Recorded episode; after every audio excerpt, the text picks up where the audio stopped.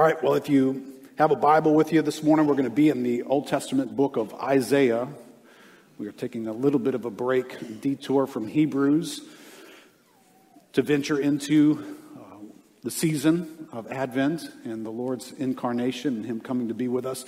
I, I want to draw our attention to something because December 10th, here we are, puts us in touch with more than one thing. So a little bit of an intersection of life is happening this morning. It is the still the beginning of the Advent season, so all that we anticipate, celebrate, and enjoy about Christmas is, is coming to fruition this time of the year. But it is also the end of a year. And both of those things are extremely significant, right? So you're going to hear a lot of stuff in the coming weeks about starting the new year and kind of reflection on some previous stuff from last year. And that's, that's a good thing to do, I got to be honest with you. Because we can just keep going through the same old habits. You know, the old saying, if you keep doing what you're doing, you're going to keep getting what you got. And so there's a thing spiritually where that's true too. And, and you're going to hear me conclude the message today with a reality that's in the body of Christ today, a reality in our moment of being Christians, and a concern that we have as elders for the flock that's here as well. This may be for some of us, and maybe for some of you guys who are watching uh, us, and we're grateful that we're accessible electronically, but this may be for you the most scattered year of your walk spiritually that you could remember. And if that's the case, you wouldn't be alone. It would be a common experience for many, many Christians today to be more distant in their walk than they've ever remembered being. And none of us get to escape that. And you're going to hear a little bit of the reason of why that is today. So we're going to interact with this subject of darkness, light, and Christmas. And we're going to do so from the context of some familiar passages that we get used to around Christmas time. But honestly, I, am trying to remember, I don't know if I can recall either myself or any message that I sat through in a church where the original context of these familiar passages was unpacked so we could see hey, when Isaiah first spoke these words, what was going on? All right, so that's what we're going to do today. So if you have your Bible, you can turn to Isaiah chapter 7, or if you can read these couple of scriptures on the screen this morning, we're going to spend most of our time in chapter 8 and the beginning of chapter 9 in Isaiah. But here's Isaiah chapter 7, verse 14. Therefore, the Lord Himself will give you a sign. Behold, the virgin shall conceive and bear a son, and shall call his name Emmanuel, right? God with us. So that's Isaiah chapter 7. And if you fast forward to Isaiah chapter 9, in verse 6, these familiar words to us this time of year says, For to us a child is born. To us, a son is given, and the government shall be upon his shoulder, and his name shall be called Wonderful Counselor, Mighty God, Everlasting Father, Prince of Peace. Now, those are familiar phrases, right? Some of us could go home right now and find Christmas ornaments with those words on them hanging from your tree. You may have selected a Christmas card this year because those words called out to you. But, but long before Hallmark got a hold of these cards, these words, they were spoken into the world at a particular moment by a prophet named Isaiah. And, and quite honestly, Isaiah was not thinking about decorating Christmas trees when he said these words. But he was thinking of something, and he was speaking into something. And so I want, to, I want us to make sure we catch how we read the Bible, right? The Bible's not this abstract bunch of phrases that we just reach into it and grab it and say, hey, here's my phrase for the day. Uh, these words have a context, things were going on. And so I want to highlight three contexts that's going to be from this passage today. The original context is about 734 years before Christ. Something's going on there. Then this prophecy gets mentioned again by Matthew in Matthew chapter 4 about the day that Christ comes. So now you're about zero AD. Well, actually, you're about 30 AD when that gets said. And then there's our context. There's the world that you and I live in. And these things are still in play darkness, light, and Christmas. So let me back you up into Isaiah chapter 8. Here's a little bit more of what Isaiah said into that moment. Let's read a pretty good sized passage here. Isaiah 8, verse 16. Bind up the testimony, seal the teaching among my disciples. I will wait for the Lord, who is hiding his face from the house of Jacob, and I will hope in him.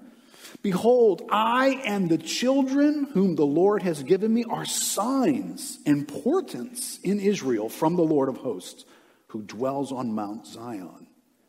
And when they say to you, inquire of the mediums and the necromancers who chirp and mutter, should not a people inquire of their God? Should they inquire of the dead on behalf of the living? To the teaching and to the testimony. If they will not speak according to this word, it's because they have no dawn.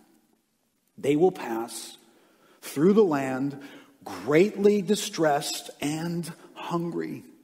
And when they are hungry, they will be enraged and will speak contemptuously against their king and their God and turn their faces upward. And they will look to the earth. But behold, distress and darkness, the gloom of anguish, and they will be thrust into thick darkness. And then chapter 9 begins this way. Remember, the, the Bible later gets added chapters and verses, right? It's, it, it, doesn't have chapters and verses originally. So there really isn't a chapter 9. But this is the next thought. But there will be no gloom for her who is in anguish. In the former time, he brought into contempt the land of Zebulun and the land of Naphtali. That's the northern tribes of Israel. But in the latter time, he has made glorious the way of the sea, the land beyond the Jordan, Galilee of the nations. By the way, if you're wondering where that is, that's just north of Gaza. Everybody know where Gaza is now? Right? You're getting a little bit of a Bible land education. This territory is just north of Gaza. Verse 2 The people who walked in darkness have seen a great light. Those who dwelt in the land of deep darkness, on them has light shone. You've multiplied the nation. You've increased its joy. They rejoice before you as with joy at the harvest, as they are glad when they divide the spoil. For the yoke of his burden and the staff of his shoulder, the rod of his oppressor, you have broken as on the day of Midian. For every boot of the tramping warrior in battle tumult and every garment rolled in blood will be burned as fuel for the fire. For to us a child is born, to us a son is given, and the government shall be upon his shoulder, and his name shall be called Wonderful Counselor, Mighty God, Everlasting Father, Prince of Peace. Let's pray together. Lord, there were no Christmas carols, family gatherings, Christmas trees, decorations in the day in which Isaiah spoke these words to your people. But Lord, they needed to hear that there was a day in which the God of great glory would intrude into their darkness and would bring light. And Isaiah prophesied that, that through this child born, Emmanuel, God with us, would come a light that could disperse darkness. Lord, this is the good news they needed 734 years before Christ. It is the good news that was needed by people at the turn of the century. It is the good news we need today. So, Lord, would you this morning, would you come and invade our darkness with this light and let us see the great hope that is found only in this child born to us. In Jesus' name. Amen. Right, let's, let's make sure we catch the mood here and not just the Christmas cheer.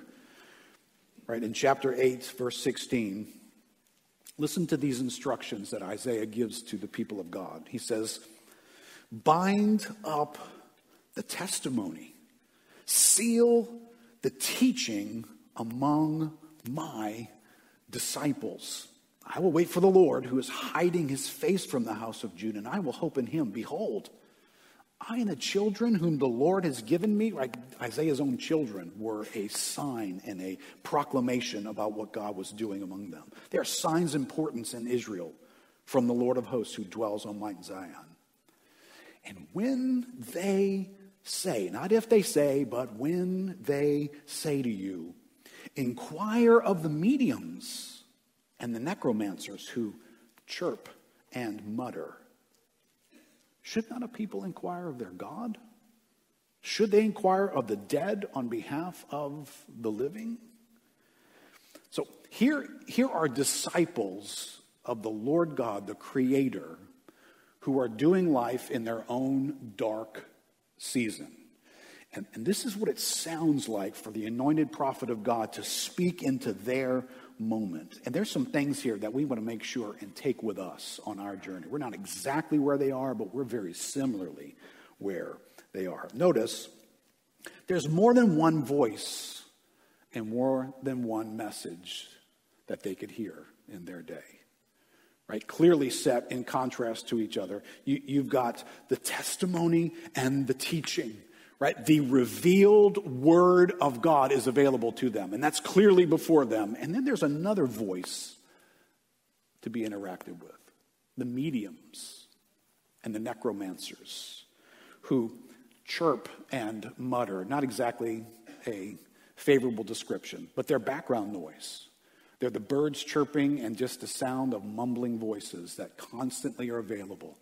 The voices that he's going to end up calling the voices of the dead. And then there's a concern that they're going to be inquired of. The, the word inquiring is used. Should not uh, the people of God inquire of God? It's a colorful word in the original language. It means to, to consult, to seek, to frequent. And that frequent caught my attention. You and I are around sounds, chirps, and mutters frequently. And this was a concern for the God's people in a day that's going to be characterized by great darkness. That there is available to the people of God in this hour utter voices. Not just God's revelation, but other voices that are inquired of, that are sought after for guidance.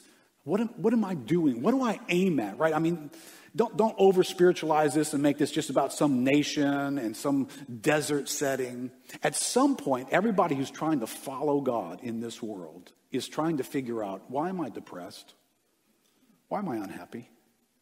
Why is this so hard? Why is this not working? Why, how do I deal with this delay and this disappointment? Right? This is everybody's story. So at some point, that's their story. And in that moment, you're going to inquire of something. You're going to do it. You're going to reach for some kind of explanation. Somebody explain this to me. And God warns them here. Shouldn't, shouldn't you seek the voice of God when you start to feel life in this manner? Because what's awaiting them if they don't is thick darkness and colorful language that describes a condition that they don't really even understand, and I'm convinced we don't really understand. A darkness, a pervading darkness in this world. Now, if you will, what Isaiah used the words of his day, mediums and necromancers. Maybe today, if Isaiah were writing, he would have used the word influencers Again, because I mean, I don't know if there's anybody here. It's like, hey, did any of you guys pull into one of those signs and that said mediums available to you this week? And you pulled in, went through the drive through and say, hey, got a few questions. Could you just kind of let me know what's coming? But we kind of did do that with the influencers around us, right? Whether they are influential people and personalities who played a part in a movie that we really liked the way they sounded and they won us over and now they're going to tell us about life. Or there's guys out there who can dribble the basketball really well and they play like wow and they score lots of points and then they speak about life and we're inclined to listen to them. They're influencers.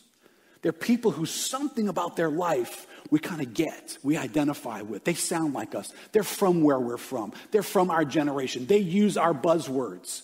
And when we hear something familiar that makes sense to us, then they can say something else to us. Maybe it's our politics.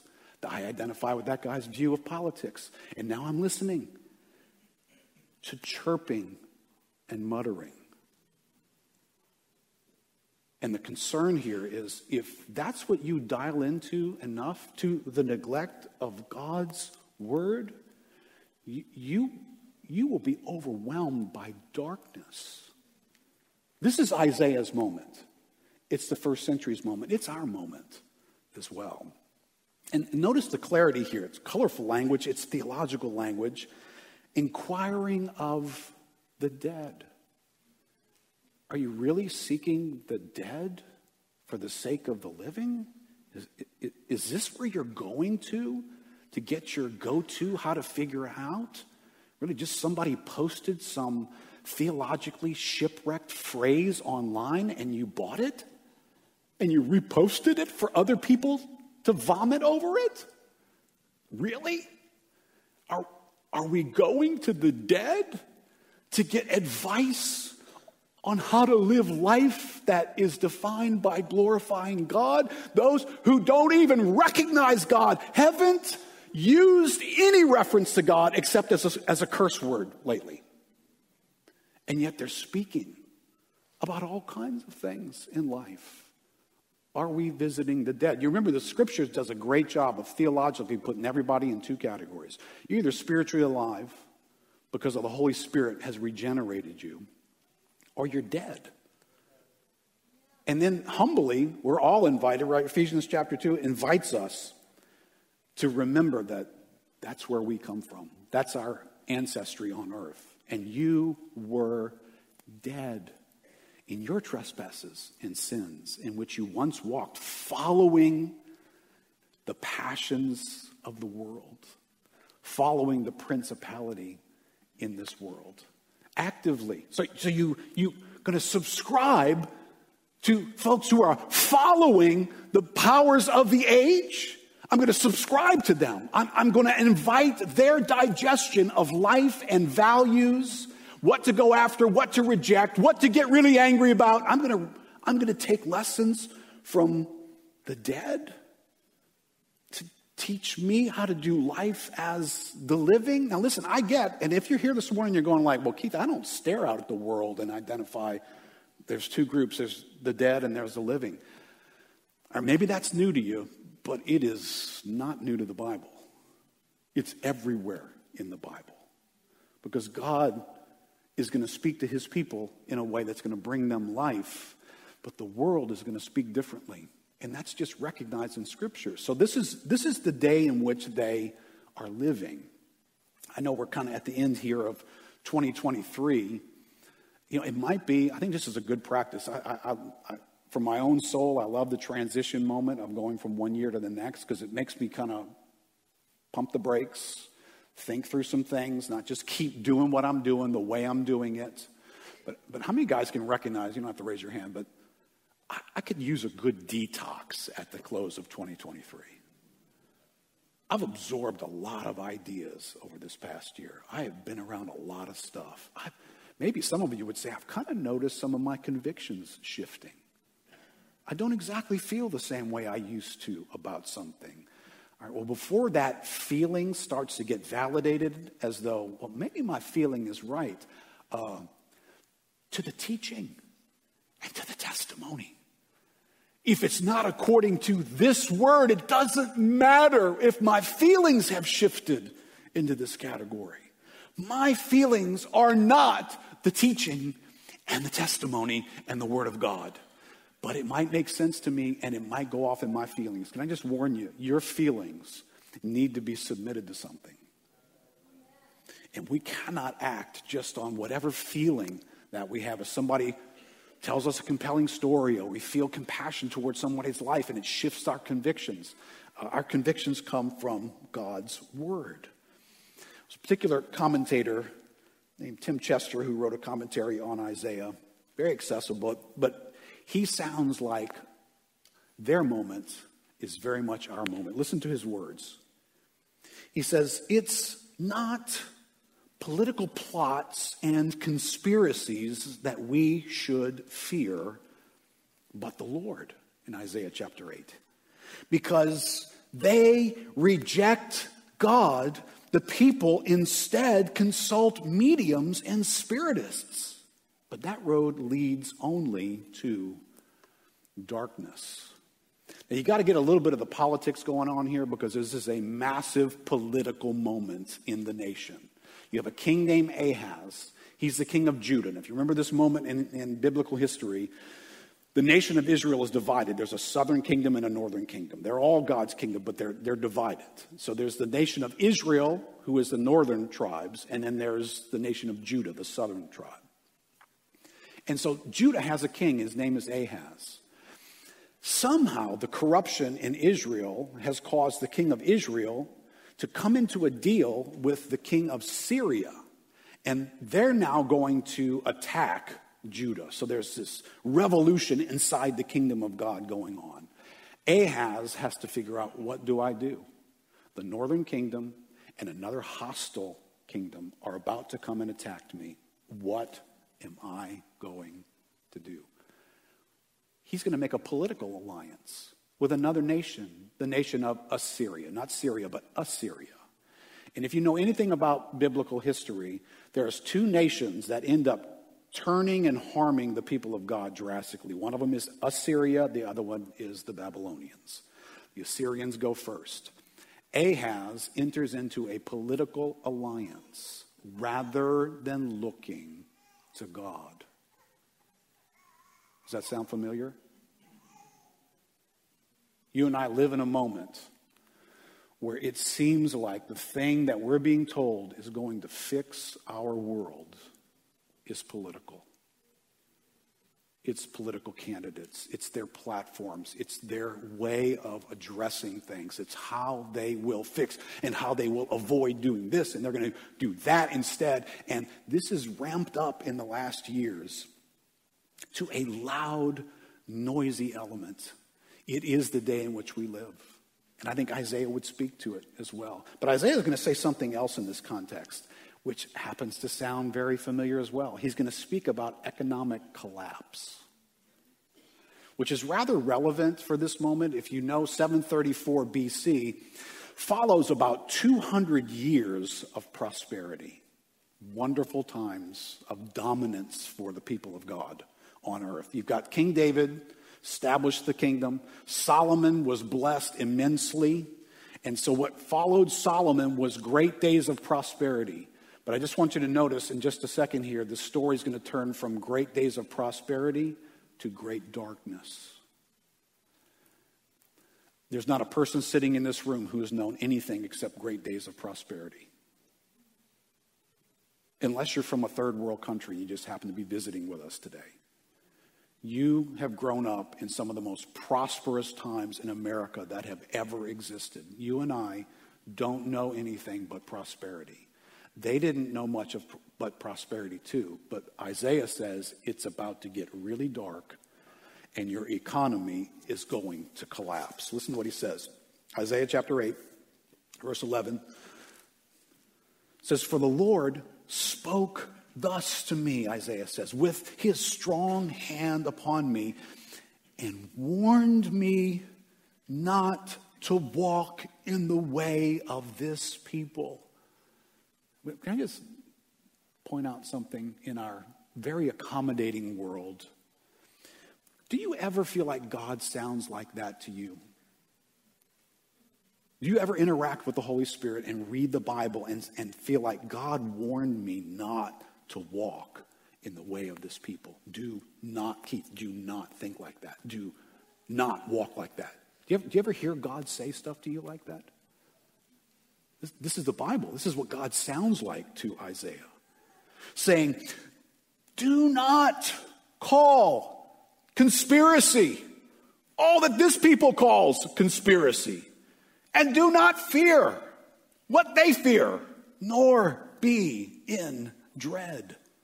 But the Lord of hosts, him you shall honor as holy. Let him be your fear. Let him be your dread.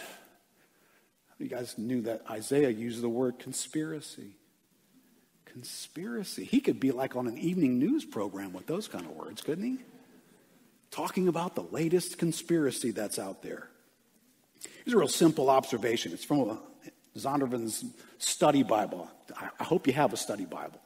Little helps along the way when you're reading your Bible, right? It says this two different understandings of history. One, give God the central place that only the Holy One must have. Or two, explain historical events as the result of human conspiracy with the constant dread of the unknown that this view engenders. Yahweh counsels Isaiah that if he is going to dread something, it ought to be the Lord Almighty. Ahaz was modeling something else. Ahaz was lost in the conspiracy of what was going on around him. And God even shows up and says, Hey, Ahaz, put me to the test. And Ahaz sounds so noble when he says, I, I, will not put the Lord God to the test. While he's working to deal with the king of Assyria. I don't need to trust God because I've already fixed this. This conspiracy of others I've fixed with this. Isn't it interesting? Conspiracy gets mentioned here alongside words like fear and dread, fear and dread, fear and dread. If, if you've had a conversation, and listen, you know who you are. If you've had conversations with folks who are given to conspiracy thinking, fear and dread is always in the conversation, isn't it? Something is about to happen. Oh my God, we need to. Yeah, I get there's a lot of things that are just really headed in a bad direction, under the direction of some bad people. I get that. But God steps in and says, hey, how are you going to interpret history?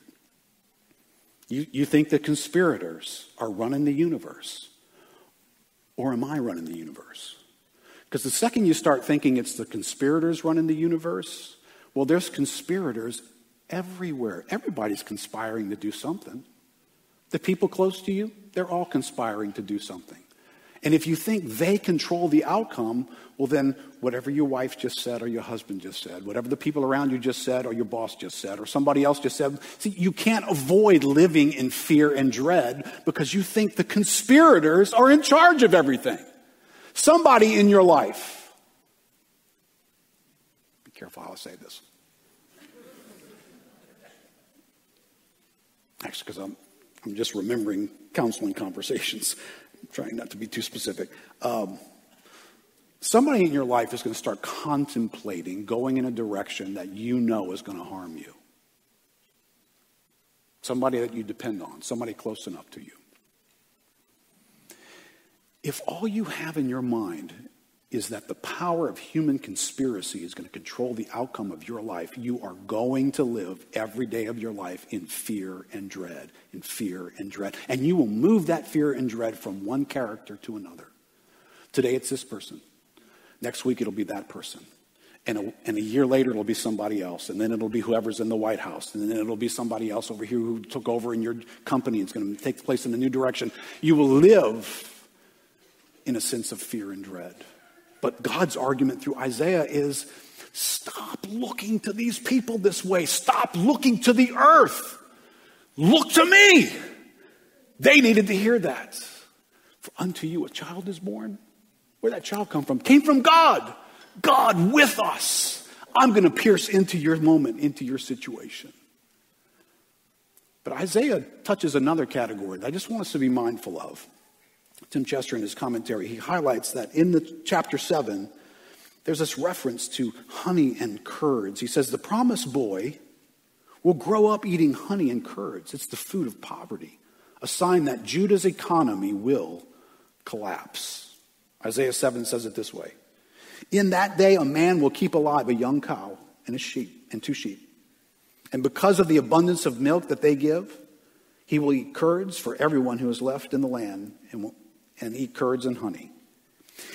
In that day, every place where there used to be a thousand vines worth a thousand shekels of silver will become briars and thorns. This is, a, this is a weird thought because we've only known a prosperous America. What if some of us in this room are going to live long enough to see an unprosperous America? Mean, you, you do read history, right? Everybody doesn't surf forever. Every empire that ever dominated and was ever in first place is no longer in first place. There's just one now. And that one will end too. So we don't, we don't put our hope in the prosperity of the land around us. We put our hope in God. And when we fail to do that, we invite darkness into our experience.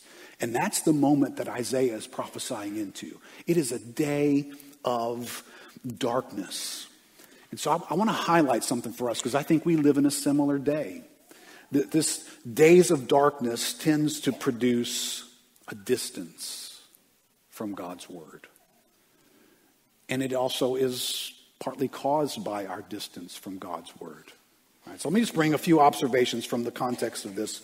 We're going to apply this to our Christmas moment at the end here. All right, so back in verse 20, to the teaching, to the testimony.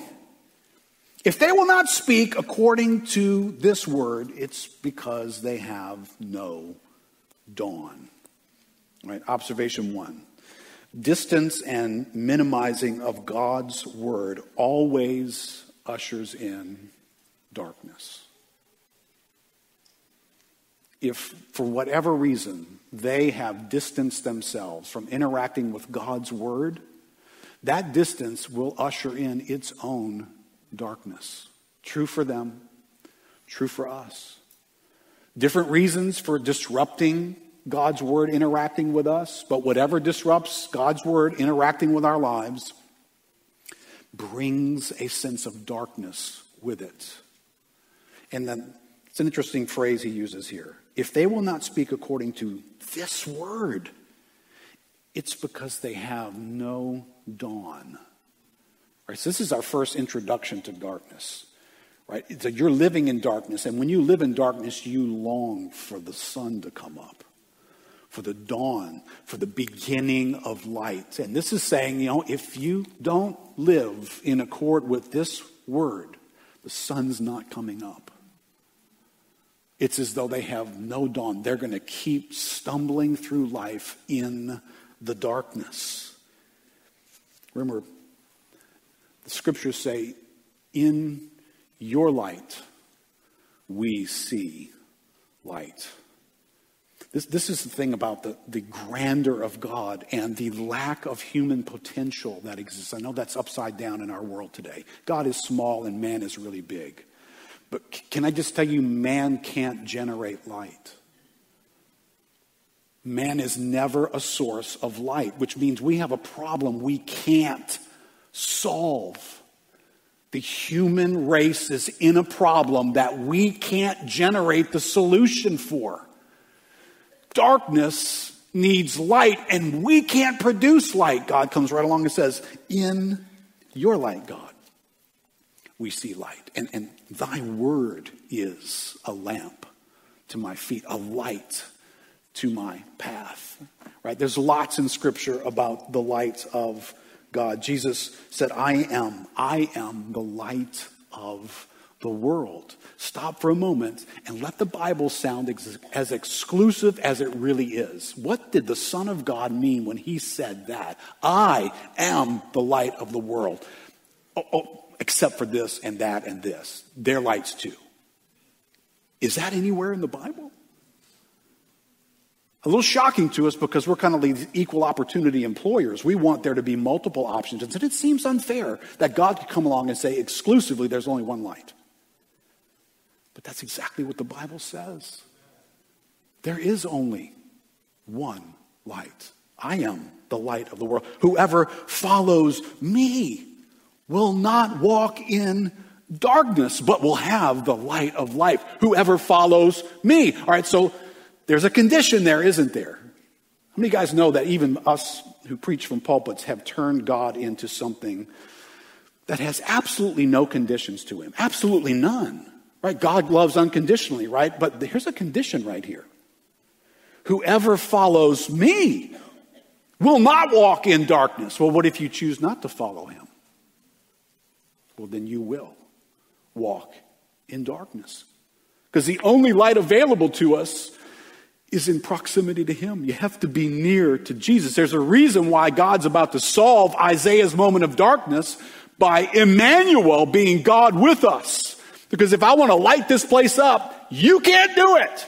Don't you think it's easier? Wouldn't it have made more sense for God to give a pep talk in the Old Testament instead of a Savior? Come on, really, seriously. You got all these people out there. They kind of know something about God. Why doesn't God just sit down with them and say, hey, guys, you really, really, really need to take me seriously. And you need to try harder. You guys have got to do a better job of generating some light. You understand there's darkness all over the place. And you guys are going to have to, I don't know, maybe try this, change this, and do that so that some light can come into the situation. No, no, no. If there's going to be light, it's going to have to be God Himself showing up in this world because man can't produce light. But Emmanuel can. The Son who is coming can. This makes Christmas massively important, doesn't it? It produces a light that nothing else could. Now, can I just say, if we have minimized God's word and the teaching and the testimony, we've minimized it for reasons we're Americans, we're not, we're not Israel back in 734 BC. So we have our own reasons for minimizing God's word, and maybe it's just busyness. We've got a lot of stuff going on. And the busier we get, the more our schedule fills up, the smaller God's word and God's voice gets. Can I tell us, without signing on for this, what every time this diminishes, darkness increases. Every time. So, this experience of ours where, yeah, I know I need to read my Bible more. Yeah, I know I need to study more. Now, yeah, I know I need to learn. Every time we minimize God's word, the darkness increases in our lives. They're related. Second observation from Isaiah's moment the vocabulary of darkness, it's felt and it has a life impact. Listen to the description of this moment in the end of chapter 8. Verse 21 says, They will pass through the land greatly distressed and hungry. Right? Two things happen, right? You have distress, trouble is taking place, and desires are taking place.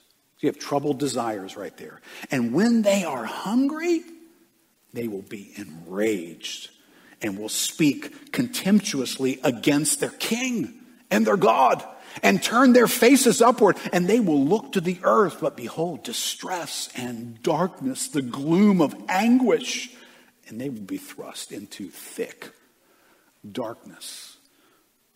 Notice something here. This is this is what the bible would refer to as having a snickers moment You've seen the Snickers commercial, you know, when you're hungry, you're not yourself, kind of a thing. You kind of get the worst version of you in that moment. Well, this is, this is a Snickers moment in Isaiah.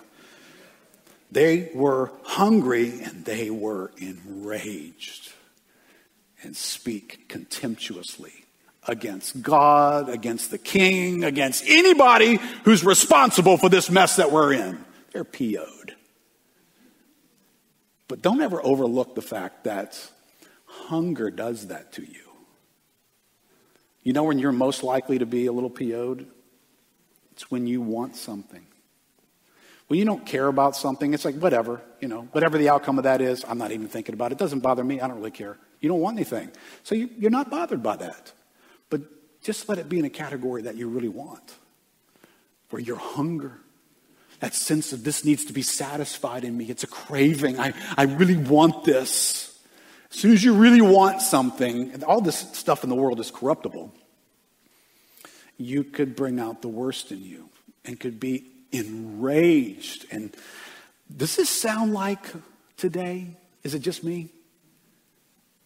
A hungry people who are enraged and speak contemptuously. Have you heard the way people speak in the last 10 years? They're angry in a second, in a moment. They, they could come after you over anything. Road rage exists everywhere now. It's not just on the road, it's on the internet. It's in a conversation with somebody. It will be around your Christmas tables this year when, oops, you said the wrong phrase and offended, oops, somebody else who thinks differently than you in that category, and party over. Everything has just become very uncomfortable and weird among us as a family, and then somebody has to say, okay, well, let's just see if we can open some Christmas presents now, right? Jim Davis and Michael Graham wrote, have written a book recently, a very helpful, insightful book called The Great Dechurching. Right, this is their observation. They said the country is increasingly partisan and politically polarized. We, we don't know anyone who hasn't lost friends over the last few years. To maintain friendship in real world, or real life, or online, it feels like people must agree with you on whole new list of things that we didn't have in the past. It only makes sense, this is sad but true, it only makes sense that the fracturing of American culture and society and the erosion of American institutions has caused it would spill over into the pews, into the church. This disruption, disunity, and inability would come to the church. Couples, families, friends, and congregations, once united in their commitment to Christ, are now dividing over seemingly irreconcilable views of the world. In fact, they're not merely dividing, but becoming incomprehensible to one another in the body of Christ. Those of us on mission for the glory of God can't seem to figure out how to get along in these categories. Might it be we have begun to look to the earth? And when we do, it's very, very critical that you see the earth the same way I see the earth. And if we don't see the earth the same way, I'm not sure we can be together. Should not God's people inquire of God rather than listening to the latest talk of conspiracy that's available to us? Observation number three darkness comes in a variety of shades. Darkness is not stagnant, it's not the same every day. It comes to your life in different intensities. Some of you have had very, very intense year in the realm of darkness, you've experienced some things that are different, it's helpful for you to know that darkness behaves that way, that the darkness you may be experiencing right now is not the same as the darkness you experienced a few years ago. There's, there's a bunch of words that get used in this passage. There's, there's three different words for darkness just in this one passage alone, right? Verse 2 says, The people who walked in darkness, there's one word, it's the Hebrew word hosek, have seen a great light. That word means literally darkness, but figuratively, it, it means misery, destruction, ignorance, sorrow, wickedness. The people who walked in that stuff have seen a great light. Those who dwelt in the land of deep darkness, a different word, Selmavith.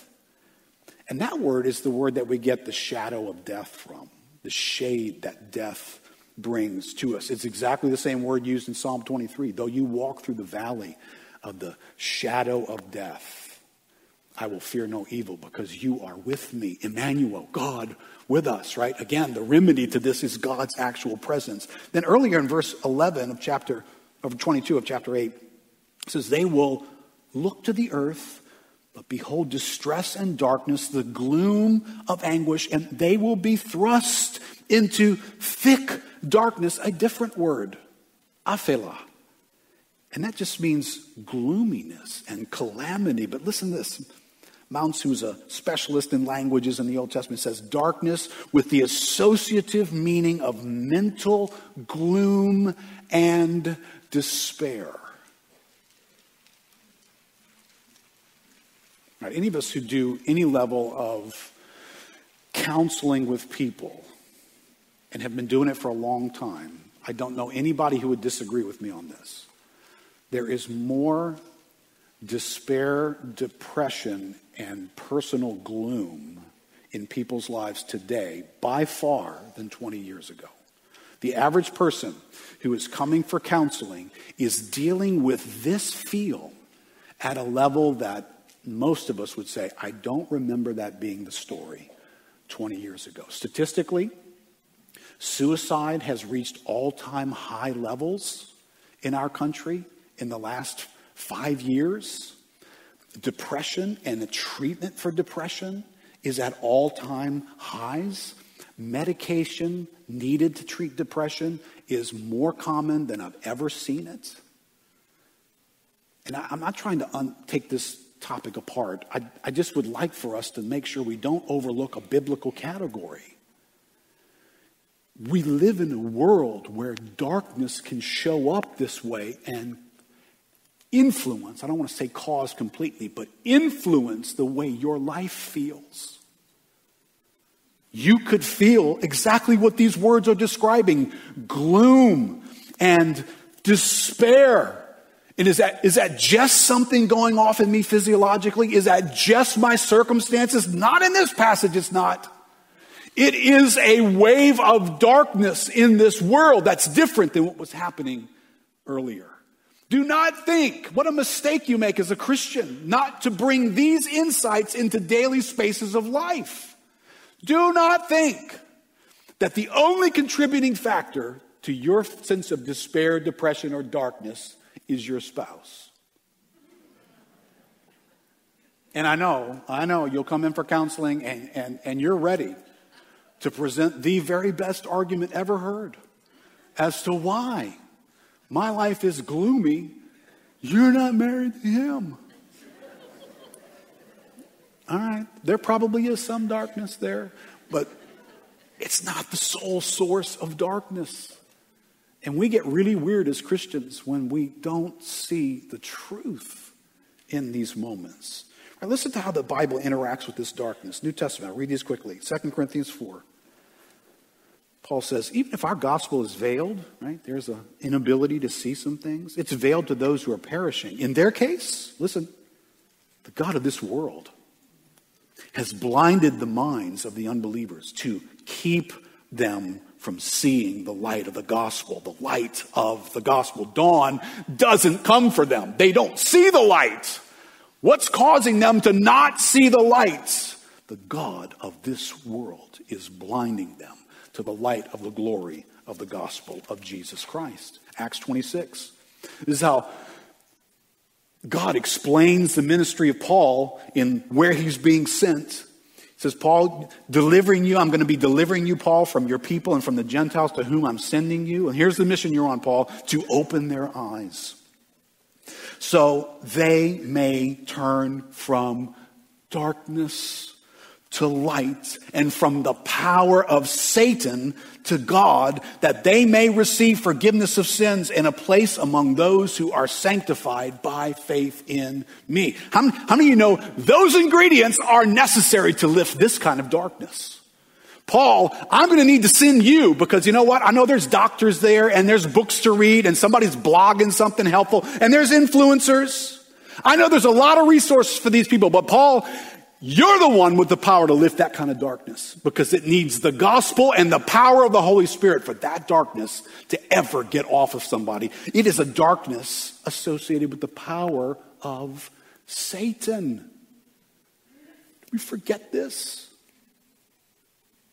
How many, how many of us are just desperately waiting for the school systems of America to get it right? Been tuning into what's going on on college campuses? All right, now listen healthy observation, pay attention to what's going on in the world.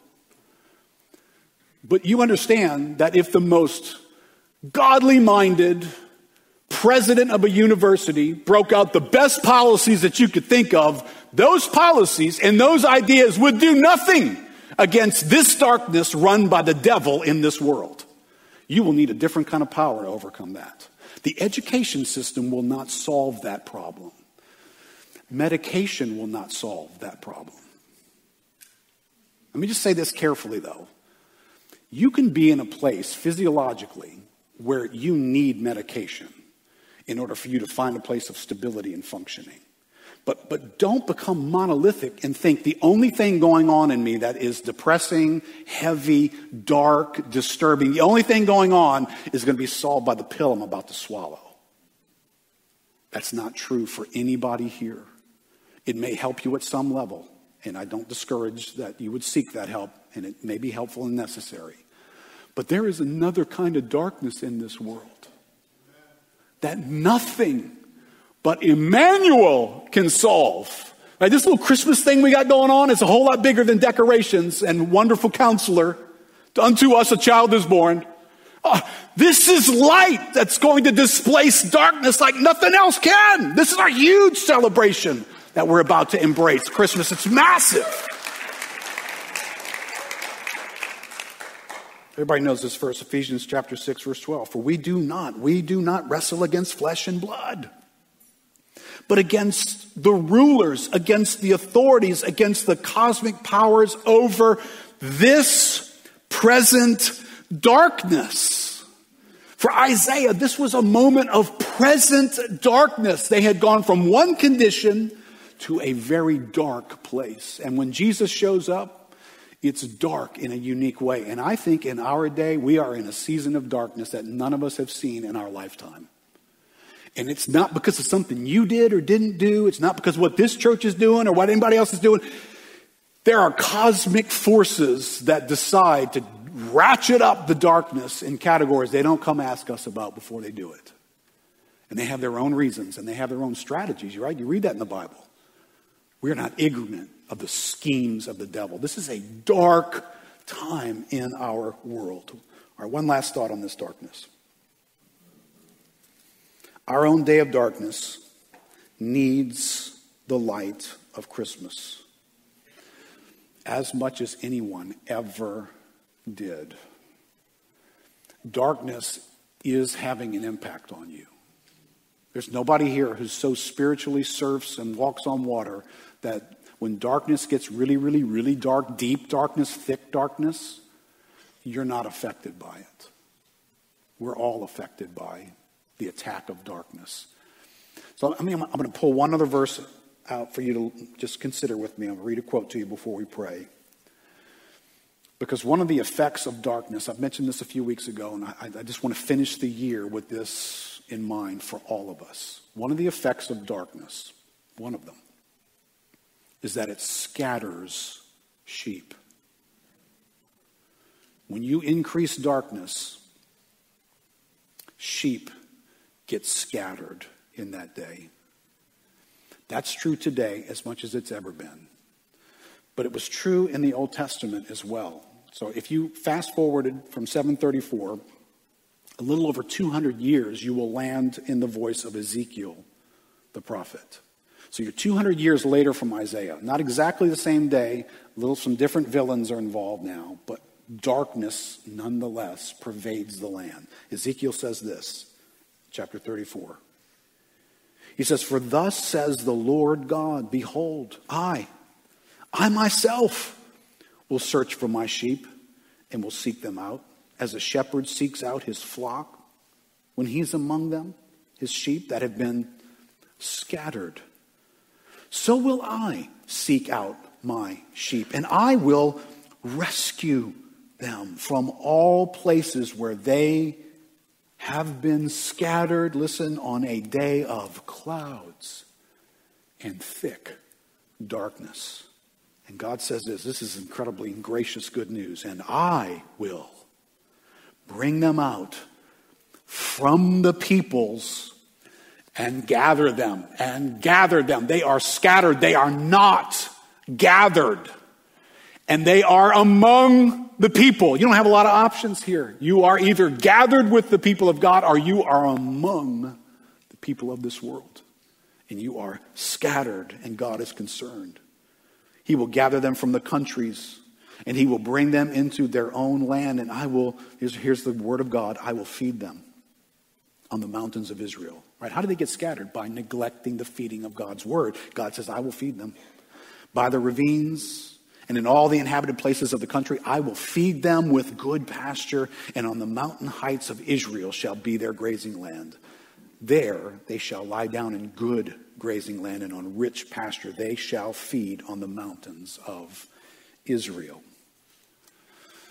Ezekiel's day was a day of scattering, a day of clouds and thick darkness. Our day is a day of clouds and thick darkness. We are living in the midst of our own day of scattering of the body of Christ. You, you need to be aware of that because you know people who don't gather anymore. Or if they do, they seldom gather. To not gather is to be scattered. That's what scattering means. The people that each of us know who are in this condition, the darkness is increasing, and distance increases darkness. So, this is an everybody responsibility.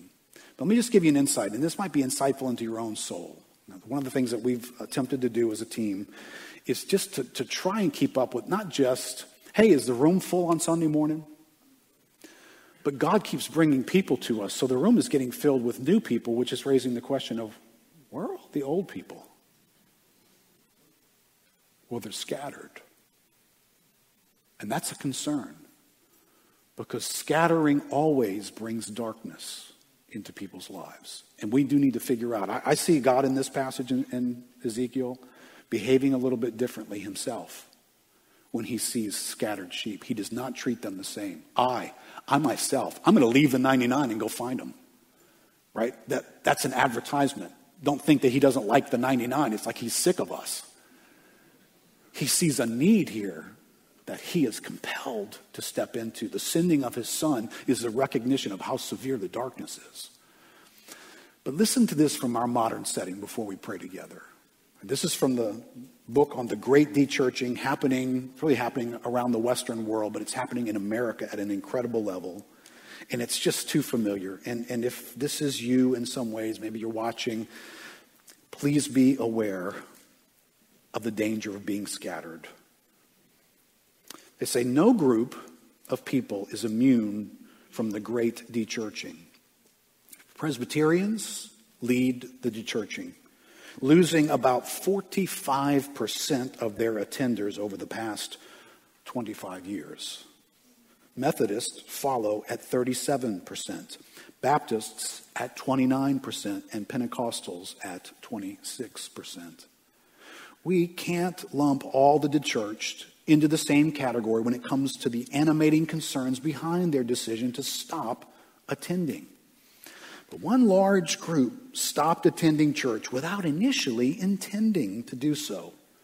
Some moved to a new city with the intention of finding a church, but never took that next step into a faith community. All right, stop right now. As I read each one of these, think of someone. Know anybody? who that's their story? Or how about this? Many young professionals prioritized personal networks around their careers and as a result found themselves disconnected from a local church. Know anybody? Some families prioritized children's sports and other activities that increasingly happen on Sundays. Then there are those who stopped attending church during COVID 19. They developed a new Sunday rhythms and now prefer those new activities over Sunday morning worship. We call this group the casually dechurched. Ezekiel would call them scattered. And I'm not making this stuff up. Whether you're Ezekiel's day, Isaiah's day earlier, when Jesus shows up on planet Earth, or you're living in 2023 in America or any place on planet Earth. Distance and scattering breeds darkness in your life. So, not being gathered is a problem. So, here you are, end of 2023, and you're thinking about your life. You might be shocked, and you might get a letter from us trying to take a swing at this to help you realize. Most people think, I'm in church almost all the time.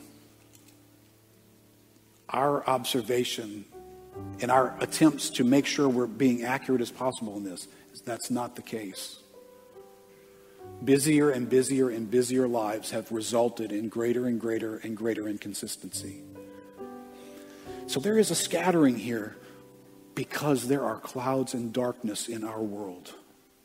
And that's concerning for all of us.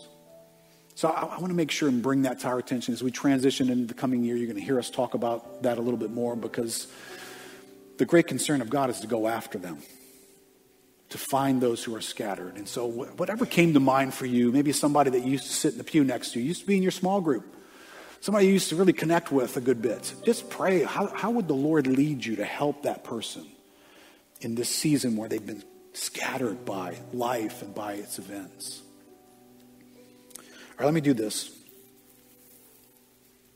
Let me put us in touch with the Holy Spirit for a moment. Which means I, I don't want you just to listen. I want you to get personal with God. What's, what's, what's God trying to show up in your life this morning and say after hearing all this? Certainly not everything I said was something that pertains to everybody, but there's a couple of things that you heard that God is speaking to you about this morning. And those are the things that you need to be right now saying, okay, God, when you said that, Lord, I needed to hear that. Let's, let's bow our hearts together. Let's just invite the Holy Spirit to interact with us for a moment.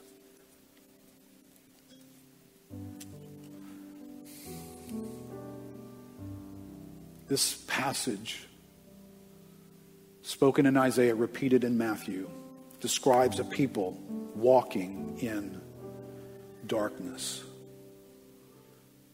Perhaps you're here this morning and 2023 has been perhaps the darkest year you can remember. Can you say you're among friends and family who are compassionately drawn to your moment? Our hearts go out to those who have navigated death or divorce. You have faced a discouragement that won't lift despair and depression seem close at hand. It's been a, been a hard year. You're here honestly before the Lord right now, and you're just confessing there's just a distance in your heart, a dullness toward the things of God.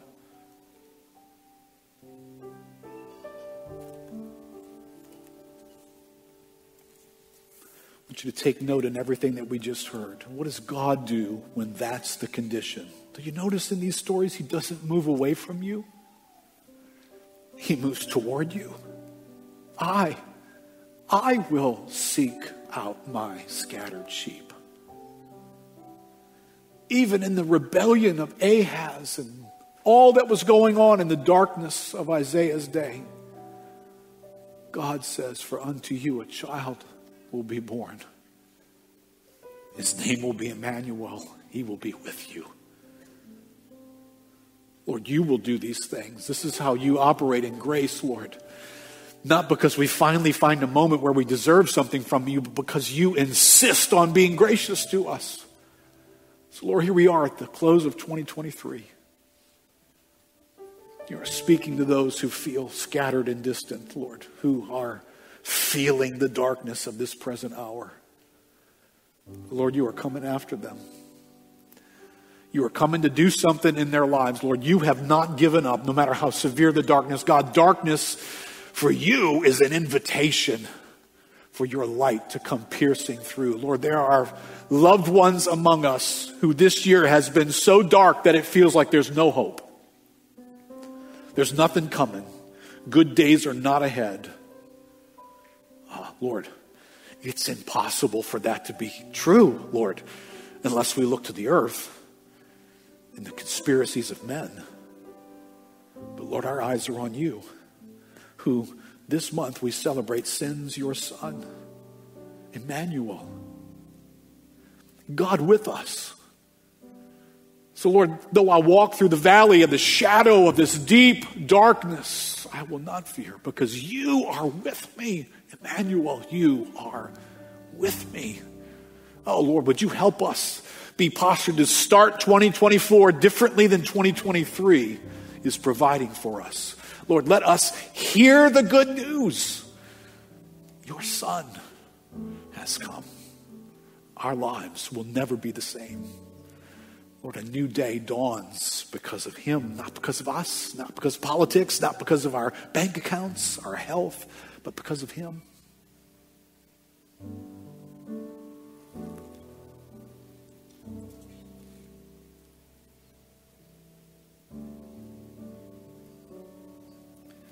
In this passage is a mindful, sober warning. Let me just encourage you with it.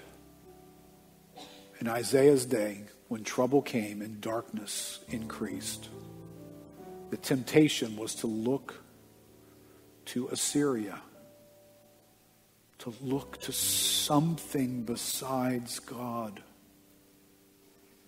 Right, can I just ask you in 2023, what is it besides God that has occupied you? That you are looking to? That you are hoping that if, if you could just fix that, improve that, help that go to another level. If you could just do that, then hope could return. Whatever that thing is that's looking to the earth, that's your Assyria. And God says, Put me to the test. Would you not inquire of me? Would you not look to me and seek me to be the light that you need in this year that's coming? So, God, I pray for any of us who right now can break out and say, God, my Assyria is this. That we would not do what King Ahaz did. We would not continue in our plans, but we would be stopped this morning and stop looking to the earth, but to lift our eyes to you, to look to you, the one who sends your son to us. Oh God, you are sufficient for everything that we need, our hope for a day that's dawning, Lord, for light in our lives again is you. It's always you. We look to you. Let me just say this last thing to everybody.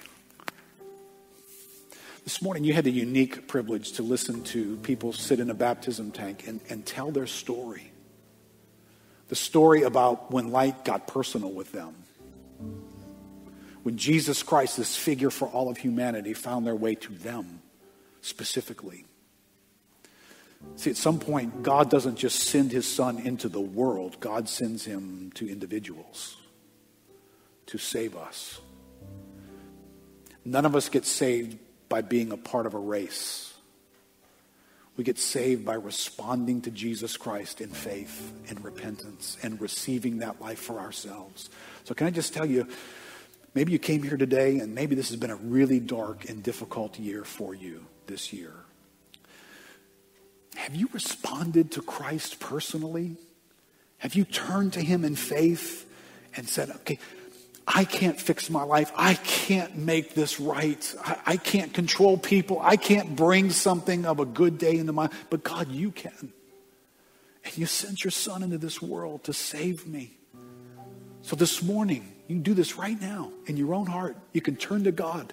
You can say, God, this morning, you are the one that I'm looking to. Jesus, you came. You are the Son declared from 734 years before you came that that child would be born and he would bring light to the world and life to us. Lord, I'm, learn, I'm, I'm looking to you. Would you come and be my life? Come and be my life. You do that this morning. You invite Christ to come into your life. Today, December 10th, 2023, a whole new day will dawn in your life, and his light will become your light. And you will find an eternity with him in the midst of any darkness you could ever face. So you can do that by praying. There's nothing special about this place. You can pray at home tonight. You can pray this week as you ponder that. You can pray right now where you are. You can come ask any of us to pray with you, and we'd be glad to do that. Matter of fact, let me ask the prayer team if you guys would make your way forward. If you need somebody to pray with you because of whatever moment of darkness that you're in, you could use some prayer. That's what these guys are here for, just to help you take some steps in faith and pray for you that God would show up in your darkness with his great light. If you'd like to pray just for him to come into your life for the first time, you're welcome to come interact with these guys and they'll pray with you that way For the rest of you guys, I sure hope you have an incredible time of celebrating with your families and celebrating the holidays. Do remember next week we're going to introduce every friend that we can imagine to this moment in history like no other moment that ever happened on planet Earth. A unique moment of Christmas and what Jesus Christ did for us. So I hope you'll invite somebody and come join us for our Christmas service next week, and we'll see you. See you then. I think we have a guest reception in the bookstore today. So if this is your first time being here with us or maybe new to the church, we would love to get a chance to tell you hello. So come find your way there to the bookstore, and we'll be over there in just a few minutes.